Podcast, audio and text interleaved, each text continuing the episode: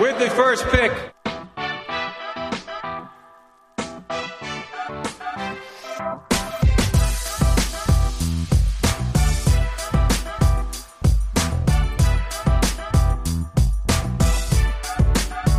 Welcome to the first ever episode of the Daft on Draft podcast.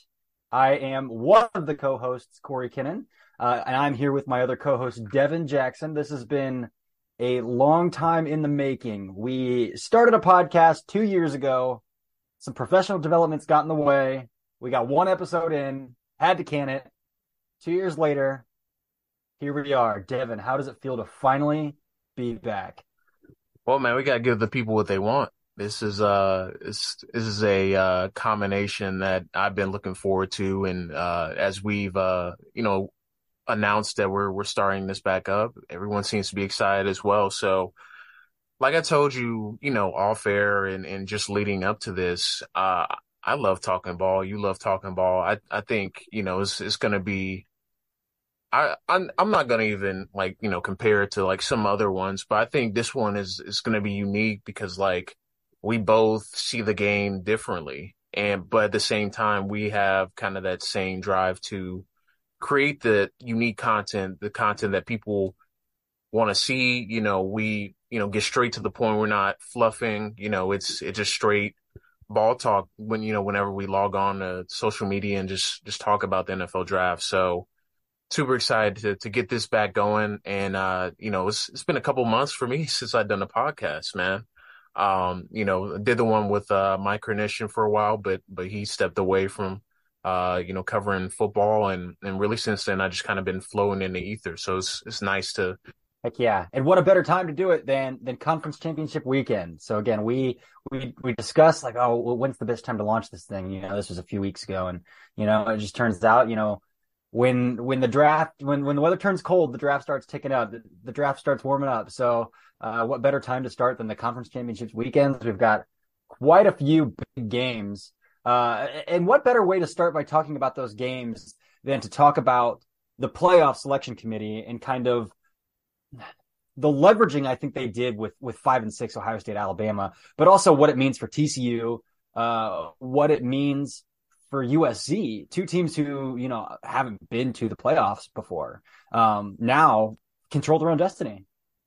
Yeah, it, it's you know the the committee has an agenda, and they're they're going to get the teams that they want in, even if the resume doesn't necessarily match uh, the ranking. So I'm not surprised that Bama is at six. Ohio State at five makes sense. You know they you know, were the number two team going in into that game against Michigan and, and they lost. So it makes sense they moved down a couple spots. But man, Alabama at six is it's it's certainly hinting towards a, a big move coming in TCU or USC or or maybe even both end up losing on Saturday. So I understand it. You know what? They they're not hiding it. I, I'm glad. I'm happy that they're they're finally kind of owning up to admitting that they have their own inherent inherent, inherent biases. But for USC and TCU, makes the the pressure even uh, mount even more because they TCU could, you know, they're looking to go undefeated. They only will have one loss, but yet they are going to be on the outside looking in if they lose. And then you look at USC, already lost to Utah this year. I think the committee if USC, I think if USC came into this weekend undefeated, I think there's probably a good chance they still make it in if they lost. But you know they lost to Utah already, losing to them twice. That obviously will eliminate them as well. But man, I I want to see Caleb Williams ball, man. I, I want to mm-hmm. see him in that playoff atmosphere, and and I'm already dreaming of a Michigan versus USC scenario where you have Mike Morris chasing around Caleb Williams. Uh, you you have JJ McCarthy trying to go toe to toe. I mean, that's that's a fascinating matchup, potential matchup, assuming everything runs its course. But it, it's going to be exciting, man. Uh, to to see it all unfold. There's so many prospects on prospects within all of these games, uh, you know, th- every single championship game for the Power Five, and even some of the Group of Five games, they have, have prospect on prospect matchups. I'm looking forward to. So it's it's going to be exciting weekend, but we'll, we'll see how it all shakes out. Yeah, for for me, what I, what I saw is the the the committee said Alabama at two losses. I, I don't see how they, they, they obviously they can't hop Ohio State right now, like because neither team is going to play this weekend, and the, committee's already decided Alabama or Alabama's two losses are worse than Ohio State's one loss. That's not going to change. So that's going to be interesting. Uh, you know, it, it's never happened. Two Big Ten teams getting in before. That'd be wild. That'd be nuts. Um, but if both of those teams lose, if both TCU and uh and USC lose, which TCU they had they played a close game with K State already. It was a ten point game in October, uh, and again, as you said, USC's already lost to Utah once this year, so that's their one loss. So it's going to be a fascinating weekend to watch. Um, Devin, I don't know if we need to go to each of these championship games and and break down every single game, but tell me uh, some of the specific matchups that you're most looking forward to in this weekend. Yeah, so I'm gonna start off a, a, little bit different. I know everyone wants to look at maybe the SEC championship. Uh, they have a, a, great edge on tackle matchup there, but I'm gonna go to the Mountain West. Uh, I love some Mountain West football, man, and two dudes in this game that you know I've been been on since last year and and saw their draftable talent, Jalen Skinner, J, excuse me, JL Skinner and uh, Jalen uh, Moreno Cropper uh, in in this game, and it's going to be fascinating. I don't think those two are going to be matched up a ton, but those are two uh, playmakers on on either side of the ball. Obviously, Jake Haener, uh, you know, some has some fans out there. Probably one of those, uh, you know, later maybe day three guy, maybe UDFA type player. But but when I look at Cropper and look at Skinner, uh, those are two dudes I think could go in the first two, three rounds. And, and I'm really excited to see them, uh, play. Last time they played in a regular season, uh, Haener was hurt. So obviously Boise won that game comfortably. Uh, but someone that, uh, X factor in this game, I would say is, uh, Taylen Green, the redshirt, redshirt freshman quarterback for Boise. Um, 6'4", like 220, 230. Uh, very, very fast, uh, dual threat athlete. Um, you know, he, he's really connected on the deep ball a ton as well. So I think that's going to be the X factor in this game. But Cropper and Skinner are, are certainly the the headline for me uh, when it comes to that game. Yeah, we'll get into the the big games, I'm sure, in much more detail. But I'm also like, and it's not even a 2023 NFL draft matchup that I'm excited about when I'm talking about the MAC championship. But Dequan Finn and Curtis Rourke are both like dynamite football players to watch. And they've both been hurt pretty recently, so I, I don't I haven't checked their status for for the, the, championship game. But if both those players are healthy and playing, the MAC championship game has a has has the ability to be a lot of fun between Dequan Finn and Curtis Rourke. Yeah, they put up a lot of points.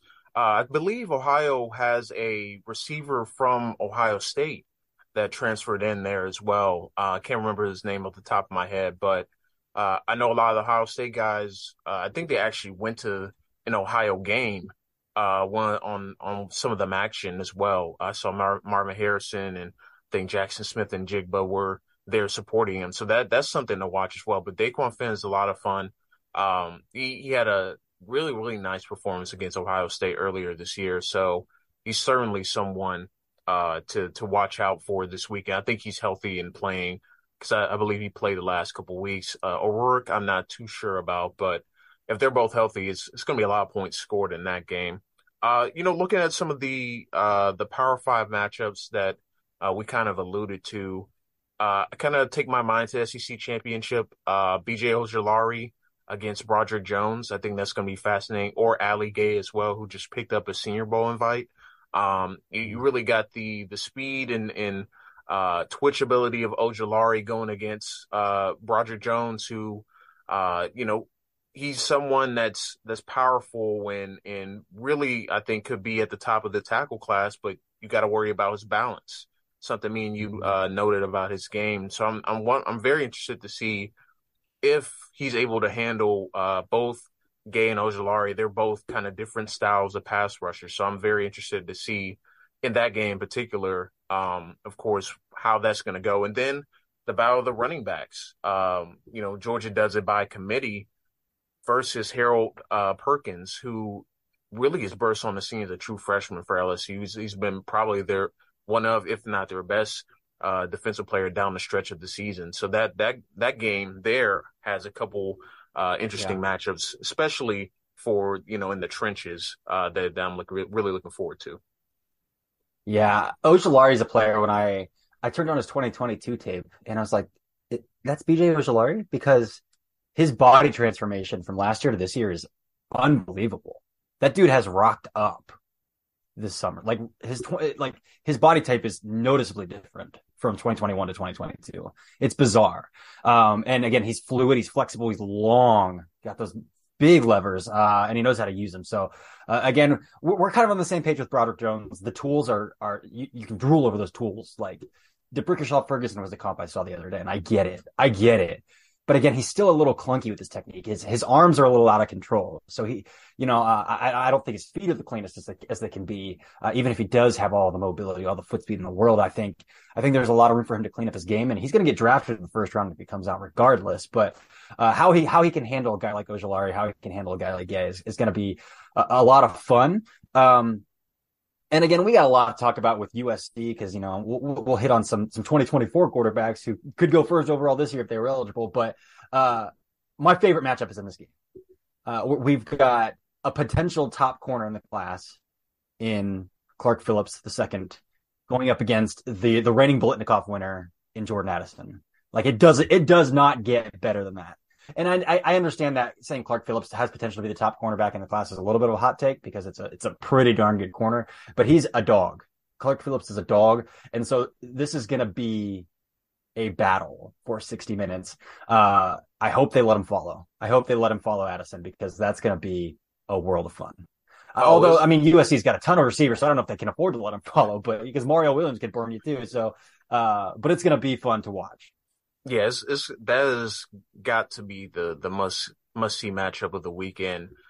And when you think about it, man, uh, Jordan Addison went out of that first game uh, early. You know, I think like towards the end of the third or fourth quarter, he went out of that game. So USC and Caleb Williams was basically doing it, you know, kind of by himself because had injuries starting to pile up. Uh, they have a linebacker, Eric Gentry, uh, who I'm very fond of, uh, six six guy. I don't know how he's playing straight up linebacker, uh, playing Mike sometimes for USC defense, but uh, he's uh, he's got some talent for sure. Um, and he, he got hurt too in that game. So I'm very interested to see on a neutral field on a neutral field how both these teams will kind of handle the pressure. For me, I've been super impressed with USC. You know, obviously Caleb Williams has a special splash plays, but to me, I think what's been most impressive about it is even when the game is tight, they, you know, it, he's he's just a cool customer, man. Like mm-hmm. if you need him to hit the whole shot, he got you. You know, if you need him to to get five yards, he's gonna do it. Uh, I think my favorite moment, probably of the year for USC, is uh, Caleb Williams. I think it was like for fourth and six or seven against Oregon State on the road. Uh, he scrambles and he's short of the first down. This entire offensive lineman pushes him for the first down. And to me, it's like, I know the talent is there. He gets the Mahomes comps. You know, people say he throws it like Mahomes, plays like Mahomes. I'm not gonna go that far, but but he he's he's the best college football player, college football player, and probably the best quarterback in college football right now. And he's must see TV, and I think Utah is not going to have an answer for them on Saturday or on Friday night. Excuse me. Yeah, it, it's a cliche. Every year, you'll you'll see it on Twitter. You'll hear it. People say, "Ah, this quarterback," like especially quarterback needy teams, fans of him, they'll say, "Ah, this class isn't that good. Let's wait till next year." You know, this year, uh, I don't know if I believe in Bryce or CJ. Let's wait till let's let's tank for for um for Caleb next year next year's going to come by and some team, somebody's going to say, ah, you know, I don't know about Caleb. Let's, let's wait till next year. Uh, but when we talk about Caleb Williams, we're talking about a different animal. Like, yeah, I, I can get it. Uh, there's a couple of, of big 2024 quarterbacks who are, who are, playing this weekend, Caleb Williams and Drake Maye from, from North Carolina as well. So, uh, and I think it bears the conversation to talk about where would these guys be aligned if they were draft eligible? I think it's pretty easy to say Caleb Williams would be the first overall pick in a heartbeat. Yeah. I think it's definitely. easy to say that guy's get, probably going to walk home with the hardware in New York in a in a couple weeks. Like, there's not a. I don't think there's a better player in college football than Caleb Williams. Yeah, um, he, he's certainly going to take home the hardware unless something just disastrous happens on Friday night. I don't foresee it. Yeah, I, I don't either. It, it's amazing to me. Like Bryce Young is a very good facilitator outside of structure. He's a very good creator out in chaos. He's a very good creator in chaos and so is Caleb. But the way Caleb does it, I've never seen such like it's like the game is still moving very slow for him, even when everything is chaotic around him. Like Bryce is, yeah, he's still he's still moving, he's still doing what he's got to do. But the demeanor of Caleb, it's like the game's moving really slow for him as he's creating, as he's backpedaling, he's stepping up in pockets, he's he's you know creating outside of structure. I I I haven't seen anything like it in, in recent years. So Caleb's a tremendous talent that would go first overall this year. He would have gone easily first overall last year. Would go first overall next year. As we stand today, you know injuries always crappy injuries always happen. Uh, but we got to talk about Drake Maye too from North Carolina. And I don't know where you stand with Drake. Drake's obviously really good, but the, the, obviously this, this, conversation is is where would they be if they were draft eligible today? Right. Drake is really good. Caleb's on another level. Do you see Drake outside of the CJ Bryce Young tier, or do you think ah, I think if he were eligible this year, we'd probably be mixing him up in there? Because for me, I say like ah, yeah, Drake's really good. Drake's a special talent, but so is CJ, so is Bryce. Does he do something that makes you say, "Oh yeah, if if uh, Drake was eligible this year, he'd go first overall pick over CJ at Bryce"? I don't think so. Um, I think for me, I think when I watch Drake Maye, I feel him falling in love with the wow plays. You know what I'm mm-hmm. saying? Like some of them aren't as necessary. Like Caleb Williams can do it, and he does it sometimes out of necessity. Sometimes he just does it just because he know he can, knows he can. I think Maye sometimes gets himself in trouble doing that. Like straight up in the pocket, he can he delivers it all over the field. There's no problem. He has patience. You know, he has a touch. Um, you know, he, he's already starting to look off safeties, et cetera, et cetera. But for me, it's like there's a slight recklessness to Drake Maye's game that I don't quite see in Caleb Williams, if that makes sense. Mm-hmm. Like Maye, like he knows he can take chances, but there are times where he can just make the simple play, but mm-hmm. he gets a little too greedy sometimes. And and all the gunslinger type quarterbacks do. And then of course you got the issue of Phil Longo's offense. You know, like mm-hmm is that sustainable? You know, like is he going to regress next year?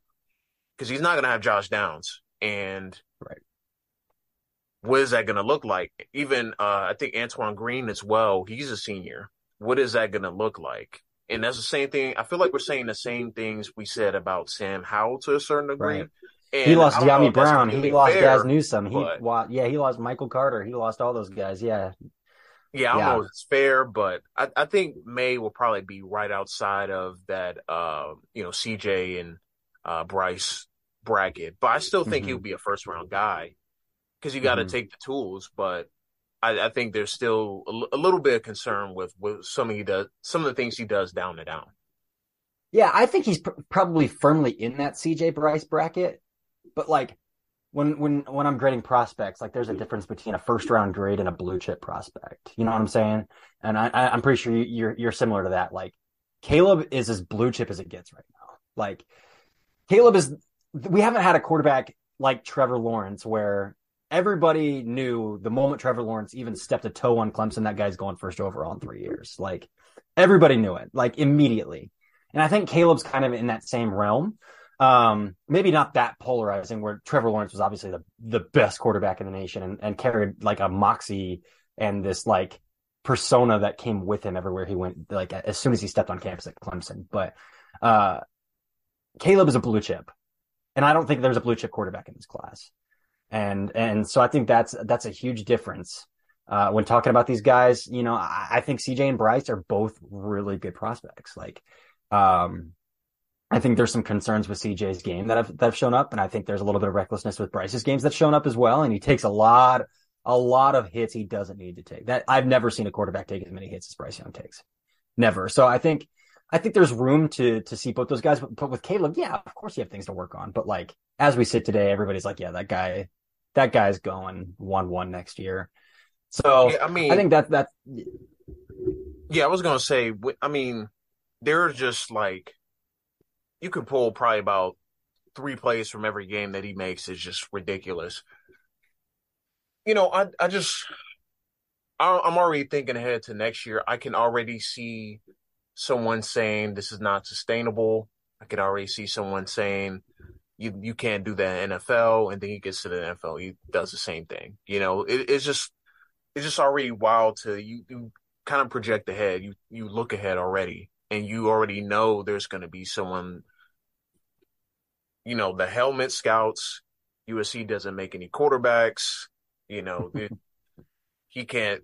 You know, stay in the pocket and, and deliver passes. I I hear all this already, but to me, I just don't think it matters uh, unless like he just turns the ball over like crazy next year, which I still don't see considering they're still playing a Pac 12. He's been carving up every single defense every single week.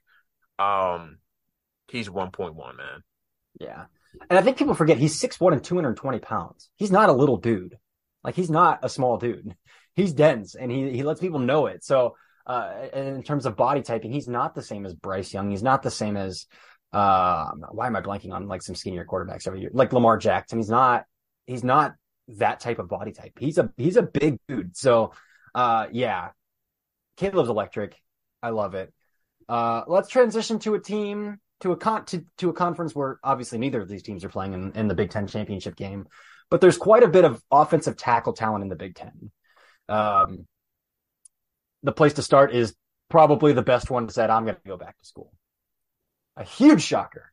Maybe it's not huge. You know, I, have had the pleasure of talking to Olu Fashanu out of Penn State, left tackle, uh, out of Penn State. I, I, had the pleasure, I would say, of, of being pretty early to the scene on, on Olu as well, uh, after his start in the, in the bowl game last year against Arkansas. And he's very much a family guy. He's very much wired to do what's best for him and his family. And so that makes me think that, like, yeah, I, I think he probably already knew I'm going to finish my degree and then I'll, I'll see what's going on. But huge news regardless. This guy was kind of revered as a top 10 pick coming into this, you know, elite core strength, elite grip strength, elite foot speed. Like this dude doesn't budge off the spot when he takes a bull rush. Like this dude can catch outside shoulder like crazy. Like this dude is, is the complete package. He's not a, a, mover in the ground game per se, but like as far as pass protectors go, there's not one country. Uh, and so with that news of him going back to school now, uh, you know, some people have Roger some people have Paris Johnson, Peter Skoronski. You know, there's still a lot of talent at, at the offensive tackle position. But for me, that was my OT one. For me, that was like, that's the guy who's going off the board first. And now it's like, oh my God, like he, he's not coming out. Uh, what was your reaction to that news? Yeah, I was, I was surprised. Um, I, I did not expect that, did not see it coming really. You know, for me, in my mind, I'm thinking, you know, head of Penn State for next year. They're they're not going to have Fashanu. They're not going to have Porter Jr., who just declared uh, probably about an hour before we start recording this. Um, I'm thinking maybe in Parker Washington, maybe even looks to to make the jump, but I don't know what James Franklin, you know, told him one on one. Obviously, you know, he talked with his family, but James Franklin probably sold him the the farm and told him, look, you know, we got Drew, Allar, mm-hmm. and we're gonna rock next year. And that I was my question. So. yeah, that I was my question: so. is as how much does having as much freshman talent like Nick Singleton and like a Drew Allar, how K-Tron much does Allen. that Kaytron Allen, yeah, how much does that impact an upperclassman's decision to say, you know what, I think we might be able to win the Big Ten and more next year? It's worth. I mean, Drew Allar is a guy again in Northeast Ohio, same as me, so it's to to have some affinity for him. But like every moment he's come into college football this year, that dude slings. He can sling it. So we're talking about the same biometrics that Will Levis throws with that people love about Will Levis. This guy has it, except he's accurate and he's smart with the football. So I'm thrilled to watch Drew Allar next year. Uh, and I do wonder how much that that young talent that Penn State has, they recruit like crazy every year, impacts a guy like a, a 19 year old like Olu Fashanu to say, ah, I can wait till I'm 20. I guess yeah, he'd be 21 by the time man, I, then, but that, like I said, I, I was surprised that they, he decided to come back, but I get it. This is uh, kind of the business of college sports right now. You know, you you might have the the talent to make that jump, but you know, at at when you think about it on paper, at least, um, Michigan is really going to be at the top of the line in terms of competing for the Big Ten title. Ohio State, there's going to be question marks around the quarterback next year. They're still going to have Marvin mm-hmm. Harrison Jr. Uh, they might. I saw Brian Hartline might be making that jump to Cincy. He's, he's interviewing for the head coach job there. So, are they going to have all their pieces next year?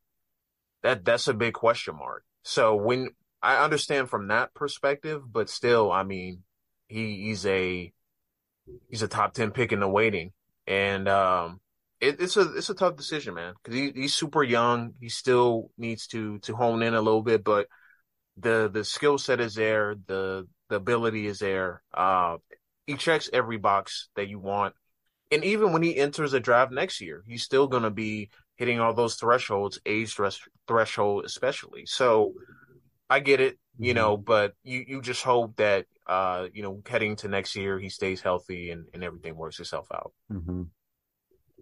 Yeah, that's that's the big thing is his health. That's the always the the unknown is you know things could happen always. David Ojabo popped his Achilles at a, like at his pro day, like stuff like that happens every year, and so that's those are the kind of things that you just hope don't happen. But with Olu going back, there's a huge conversation about who the top tackle in the class is, or um, and two of them can be found in Columbus. Two of them can be found at Ohio State. Um, Dawand Jones is a senior, so he, you know, he's coming out. I would assume Paris is probably coming out too. You know, maybe he has a raw, like he has a, a bad taste in his mouth. He's never been been, been to a, I guess his freshman year he did, but you know they've lost to Michigan. He's never beat Michigan actually because 2020 season was COVID year and Michigan Ohio State didn't play. So how much does that pay play into Paris's ability? But we have a little bit of differing views on Paris Johnson Jr. versus uh, Dawand Jones that Bears Bears talking to, breaking those two players down, what we like and why we each favor a different. Yeah, for sure. Um, I'll start with Dawand Jones. I'm I'm a big fan of him. Um, in terms of what he brings to the table, skill set wise, bullying the run game. Um, you know, really has that length that that you really like, 36 inch arms. Um, to me, I think even though you know, we had this discussion offline, even though there's concerns about, you know, like letting people get into his chest, um, being able to to counter some of those uh those pass rush abilities. Um and, and you know, still trying to kind of take that next step as in potential elite pass protector. You have all kind of that skill set built in there, but now it's just about consistency. And I thought just from, and I'm excited to go back and see the all 22 of the Michigan game, but I thought he didn't play as well as I thought he was going to play in that game. Uh, you know, just didn't play phys- as physical as I would have liked. And for a guy of that size, I, I do worry about his physicality at times. Like he'll mow dudes down, he'll take him to the sideline. He's he's climbing to the second level, um, and, and really doing some impressive things that you want to see in a future tackle. But then there are times where you know he's getting beat, you know, at the apex of the pass rush. He's allowing people to get into his frame, even though he has those 36 inch arms. So to me, I think there's still some technical aspects of his game that I would like to see improve. But to me, I'm a guy that bets on tools, and I, I'm a guy that bets on kind of those some of those historical thresholds. I know there are some that, you know, kind of pass that test that may not hit those thresholds. Obviously, Rashawn Slater's one that comes to mind. But to me, I think that there is uh, a foundation there for Dawand Jones to be successful at the next level and, you know, really kind of make that jump from being just good to really good or elite. And I think he has a skill set to do it. But to me, there are just some inconsistencies and especially against Michigan, I you know that that may you know someone that has in my opinion I think he has like first round tools, but I think he probably goes in that like 32 to like 40 area because of some of those inconsistencies and and I don't know how well he's going to test athletically as well too. Mm-hmm. But I think when you look at kind of the overall body of work, I think it's a, a guy that's certainly a top 50 player in this class, but how good is it? And I think that Michigan game could have been a chance to kind of solidify. Maybe he goes back in the first round. Yeah, yeah. I mean, I I like Dawand. And apparently, uh, obviously, there's a lot to like. Again, he's a massive dude. Was a basketball re- recruit coming too out, out of Ben Davis High School of Indianapolis at his size. Um, and I, of course, 36 inch arm, arms. Like you can't teach that. He's got things you cannot teach. But you know, given his stature, I, I do see a lack of knee bend you did mention that that he lets people into his chest. So I mean, last year he saw a lot of top shelf pass rushers in the Big Ten. You know, Arnold Ebiketie, Boye Mafe, put him on a, in a blender week one last year. Uh, if you remember the the hump move that he hit, he hit Dawand with and set him flying. Ojabo Hutchinson, like the Big Ten had a lot of of really strong pass rushers, so he kind of went through the gauntlet last year, and I didn't think he held up super well. His tape this year is a lot better. I mean, he dropped 30 pounds, you know, 30, 40 pounds this summer. It's it's evident. His foot speed is is a lot quicker. I don't think his foot speed is necessarily elite, but it's very good for a man of his size. You know, when we're talking about foot speed, uh, I do still think he has some of those same issues, though. You know, I I don't see a lot of knee bend, so you know, letting players into his chest, uh, struggling to protect his outside shoulder against bendy or more flexible pass rushers. Some things like that still tend to to to catch him, um, which t- was why I tend to to favor Paris Johnson, who right now is my offensive tackle one. Um, since Olu went back to school, I, I, think Paris is the best tackle in the class. You know, he played guard for Ohio State last year, um, and then moved to left tackle this year with Nicholas Petit Frere uh, and Thayer Munford both graduating. And I think he's played really, really well. Uh, with him, his grip strength is is phenomenal. So when he latches, it's over. I think he drops his anchor really well. He knows, uh, based on on, on pre snap looks, like, ah, oh, okay, you know, this guy's got long arms and he's coming at me from wide nine. I better be be ready to drop my anchor pretty quickly. Things like that. So I see a, really good pass rush or pass blocking plan from Paris Johnson, and I think his foot his his foot speed is tremendous. His foot speed is tremendous. So uh, I think he's got beautiful feet, a beautiful base, um, very very balanced, very uh, never gets out over his waist. So, uh, and I think he has the ability out of most offensive tackles in this class. I like Paris's ability to create movement in the run game more than most. Yeah, I, I, think you make some some really great points about uh, Paris Johnson's game. Uh, we we like I said we we had discussed it discussed it offline before. Uh, obviously, we did this podcast, but yeah, I I agree with you. I think to me, and I I agree. I think Paris Johnson right now is certainly the better tackle than Dawand Jones. Um, just when you think about everything that he brings to the table, I, I agree with uh, his ability to to move people in the run game, uh, his ability to counter uh, in, in, the pass game is, is really quick feet, um, ability to mirror as well uh, is really impressive to to kind of watch him and, and see him uh, you know grow over the over the course of the season.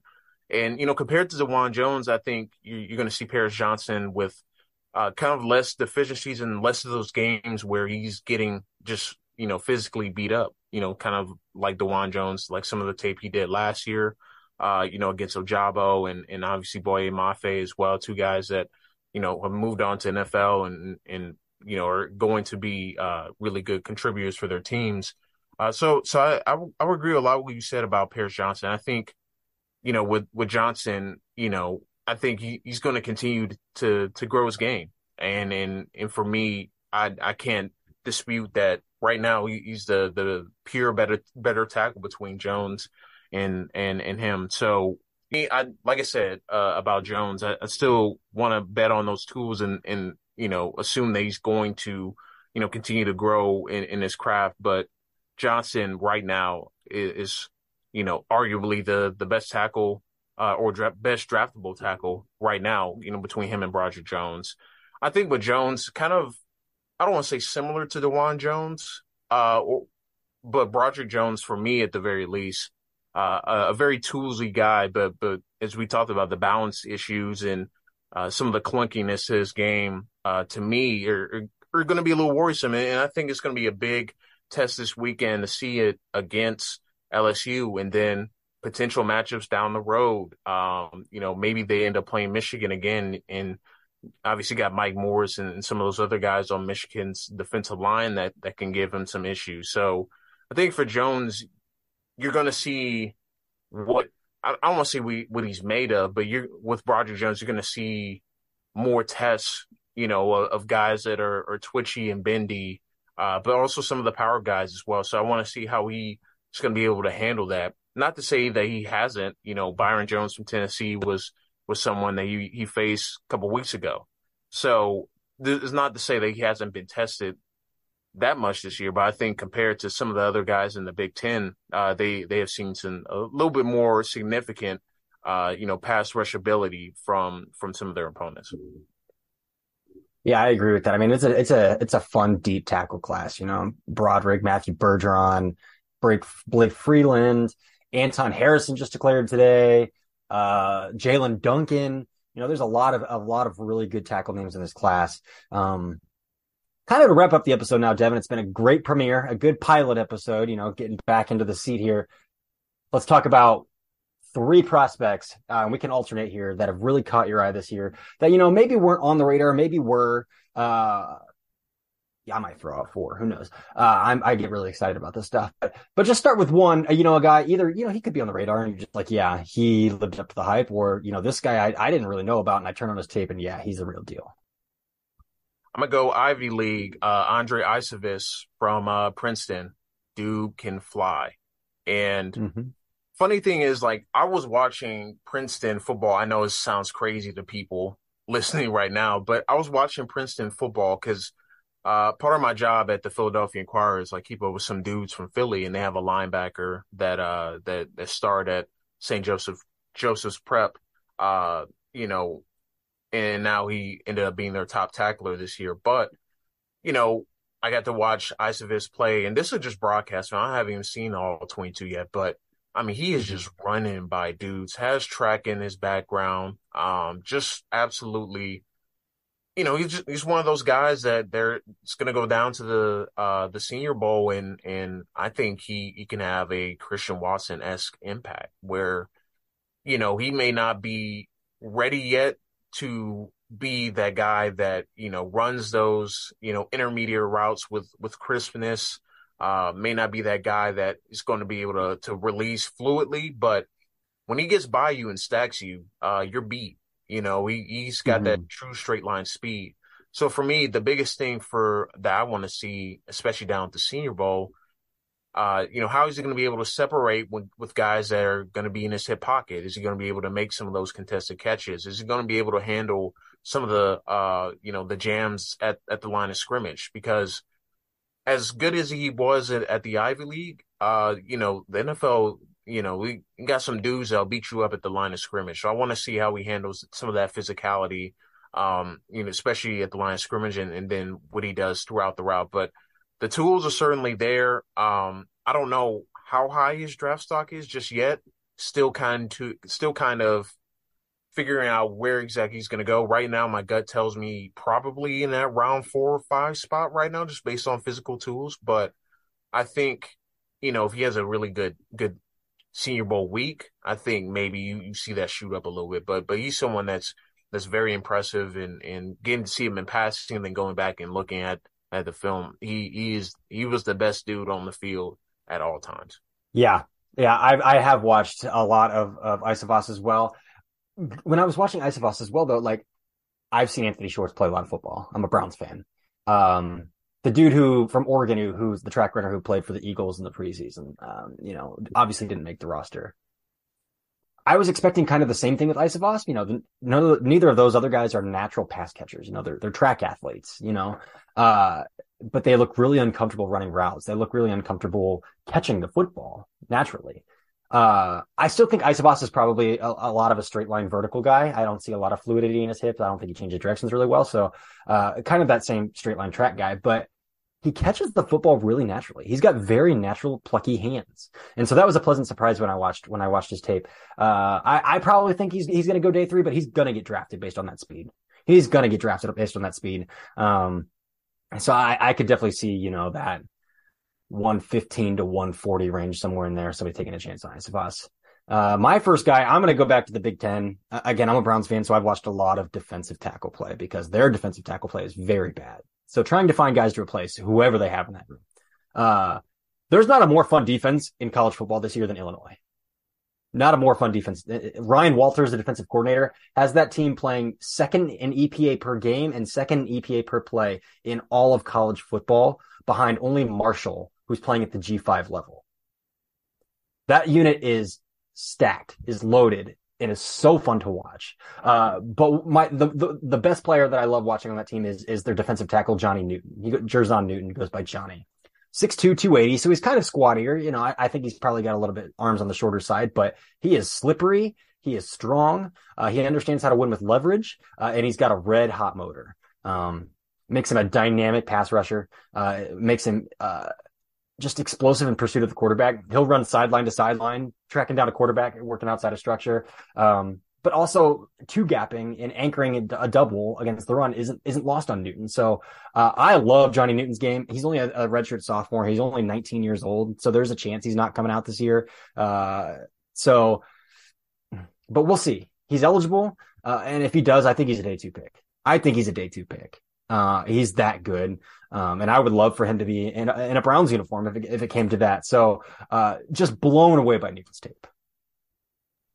Yeah, you, you talked a lot to a lot about him, you know, in, in some of the group chats we're in, and, and obviously to me, haven't gotten a chance to watch him yet, but but I'm, I'm definitely going to get around to to seeing what what he does and uh, just how impressive he's been this season. And seemed like every time that uh, you know Illinois, you know, flashed across the screen, it was always those slow scoring slugfest type games, and that speaks to the defensive unit they've been able to build. So definitely excited to. They fly around, man. I mean, there's not a meaner corner in college football than Devin Witherspoon. Not a meaner corner in football in college football, and they've yeah, got a just, true uh... freshman edge named Gabe Jacas. He's the true freshman, and this dude's a dog.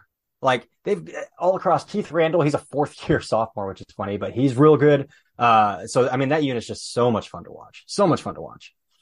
Yeah, you. Uh, I was gonna say, uh, you know, Witherspoon just appeared in uh, Dane's first round mock, so that just tells you how how good that defense is. I'm gonna stay in the Big Ten too and go with another defensive tackle. I'm gonna go with Keanu Benton. Uh, he is a dude that is just impressed me every time that I've watched him um, you know, from that Wisconsin Ohio State uh, Big Ten championship game like few years few few years back uh, when he was able to make some plays, you know, as a true freshman to now. Every time I watch him, he's flashing. He's and just he's so close to to sacks. He's so close to being a a dominant disruptive force, and he just needs another step, like you know, a quicker mm-hmm. way to disengage. But I think with the NFL seeing a lot of the rushing totals, like rush, average yards per carry going up, he's going to be a valuable dude to uh, to two gap. So I think he's mm-hmm. going to have value there uh, to at, at, least day two value.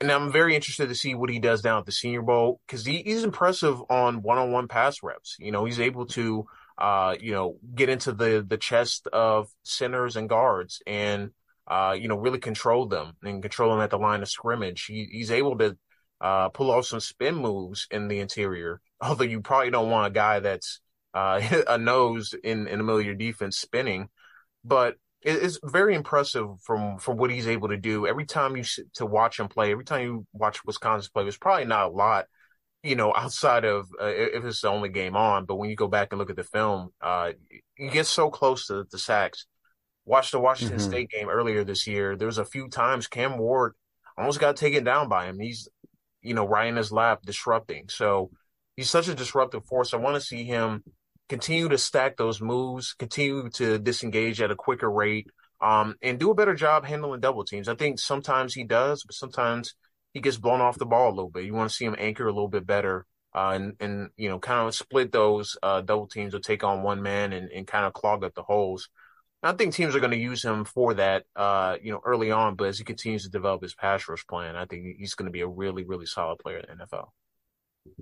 I think so too. I wonder if he would be better suited as like a three tech and a four three. Like he plays a lot of shade at Wisconsin. He plays a lot of shade at Wisconsin. So I tend to wonder because he's got long arms and he is explosive and he moves really fluidly for his size. I think his pad level creeps up at times. And so he, he kind of neutralizes his own leverage, his own leverage points because he's got 34 inch arms. Uh, but I do wonder, like, man, if they just kicked him out more than he's in, how would he look? Just a little bit out. Uh, so I do have those, those, those questions about Benton because I, I think the raw tools are exceptional with Keanu Benton. Um, I could talk about another defensive tackle in Byron Young out of Alabama if I wanted to. Some of the most fun tape I've watched this entire year. That Ole Miss game, Alabama Ole Miss game is unbelievable. I won't talk about another defensive tackle though. I will, however, talk about an edge rusher from the Pac-12 uh, in Laiatu Latu from USC. So Laiatu Latu is a very interesting story. So he's had multiple neck injuries uh, when he was at the University of Washington. University of Washington forced him to medically retire, to which he became a GA on their coaching staff. Decided I want to play again. Uh, got medically cleared by UCLA, transferred to UCLA, and is having an unbelievable season with the Bruins. Unbelievable season with the Bruins. Uh, Laiatu Latu, uh, reminds me a lot of Jaelan Phillips, which is funny because Jaelan Phillips had to leave UCLA because they ruled him medically, they made him medically retire. So he had to go to Miami to get cleared. And in this case, it's UCLA clearing, clearing Laiatu Latu, but, uh, just unbelievable fluidity. Uh, I, I like his first step a lot. His hands are extremely refined, extremely refined. Um, Laiatu Latu is a fun, fun player, and and he's not even starting over the Murphy twins yet at this point. And I think that that's probably medically, you know, for medical purposes, he's probably a rotational guy. He's probably a situational guy because of of that neck. And so I do wonder how that neck is going to be viewed pre-draft because the medicals are, are aren't aren't great. Um, but the same way with Jaelan Phillips, where he got you know the concussions and and that got medically cleared. He went first round. I think Laiatu Latu can go top 50 if he gets cleared. Like if somebody clears his neck medically, I mean, he's got 11 tackles for loss and nine and a half sacks this year for the Bruins. And I mean, his tape is unbelievable. Uh, his pass rush plans, his ability to counter, uh, force oversets and, and, and, the fluidity to take back the inside track when he does so is, is just a lot of fun. Uh, so Laiatu Latu is, is that guy for me yeah, seen some clips of him. You you you sent me some clips. I'm I'm extremely intrigued. Obviously, medicals, like you said, is is going to be the big sticking point. But you know, certainly what he brings to the table, and then uh, just the the baseline and and what he's able to do, uh, the quick first step, explosiveness.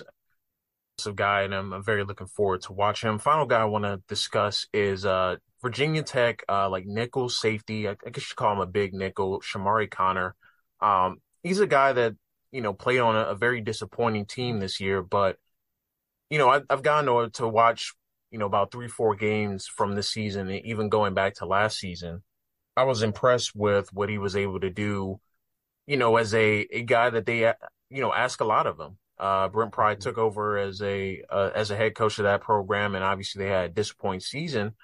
But they asked him to cover essentially the best slot guy that a team has. So it'll be anywhere from a small slot receiver to a big tight end. Um, very impressed with his physicality. He's someone that that flies to the football. He's kind of built a little bit like a linebacker. Like he's kind of that. He's built like a one of those tweener guys, one of those tweener safety linebacker guys. So you kind of little, worry a little bit about where exactly he's going to fit. He's going to be down at the Senior Bowl, so I'm very interested to see where he's deployed. But to me, I think he can be a guy that matches up with tight ends. I, I liked him in that type matchup the best. He had some really nice reps against Jelani Woods last year. Uh, you know, going back to to someone that you know obviously ended up being a third round pick. Um, he had some really good reps against Zach Kuntz, who I was high on coming into the season from Old Dominion. Uh, he really mm-hmm. shut him down when they were matched up one on one. Uh, had some nice reps against Will Mallory as well. So he's he's a guy that to me, I think he's certainly a day three guy. He has a lot of special teams uh, snaps. I think he has over or getting close to a thousand special team snaps in his career. So he's going to be a core special teamer, but I want to say probably his stock is a little bit around where Tycen Anderson last year's was, like okay. in that like round five, six guy, someone that's going to stick around for a while. I think he's going to be a matchup dependent player. I don't love him against slot receivers. I don't love him as a true safety, but but I like him as a big nickel potential, uh, a, a, tight end, uh, a racer potential as well too. Has some good ball skills. Um, really a well-rounded player. I don't think he's going to be someone that blows you away when you watch him, but he's going to be someone that that sticks around for for quite some time and and finds NFL home. I love it. I love it. I'm also going to stick with like a slot slot nickel kind of guy, slot nickel safety kind of guy.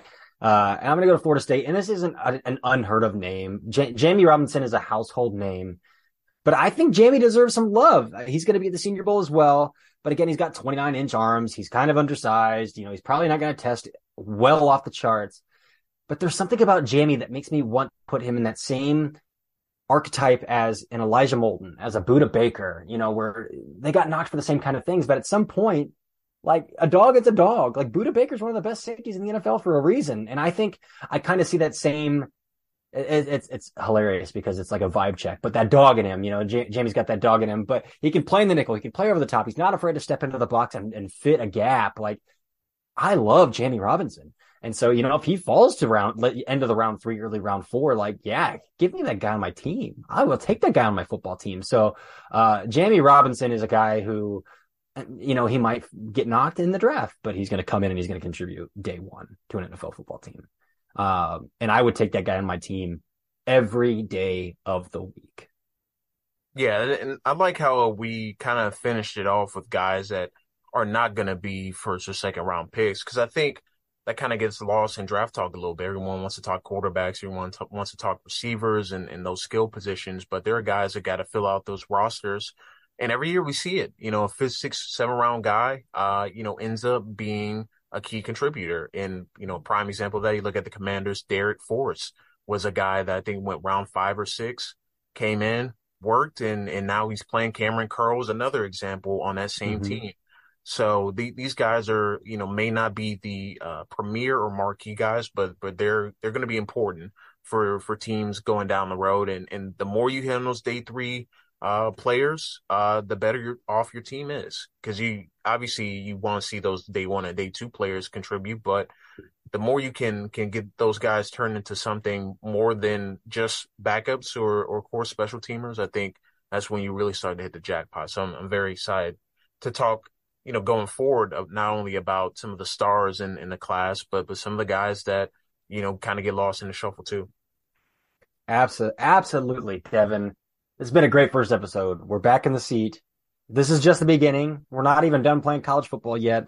So the draft season is, is in its early infancies, although it's always draft season. So you could say it's about its at its midlife right now, but, uh, just at the beginning, you know, we got a great slate of games. We'll get into the college football playoffs and then straight into the pre-draft process. Well, we'll talk combine. We'll talk pro days. We'll talk any rumor that's out there, any news that's out there. Uh, but we're just getting started. And it's it's great to be back in the seat. It's great to have you here with me uh, to get this Daft on Draft podcast off the ground.